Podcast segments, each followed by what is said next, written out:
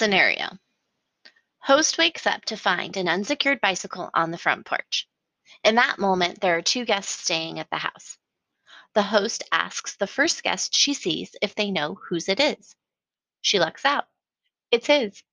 Host immediately brings bike inside and proceeds to inquire. Host, why is it not being kept in the backyard? The guest, oh, I didn't know. Host, well, like it states in the listing, bike storage is out back. Guest, I didn't know how to get back there. Host, you could have brought it in through the kitchen as she motions for the door that leads out back, or you could have asked for the code to the lock for the back gate. Guest makes no mention before or during his stay he has a bike. Can you imagine if it had been stolen? I can see the one star review now.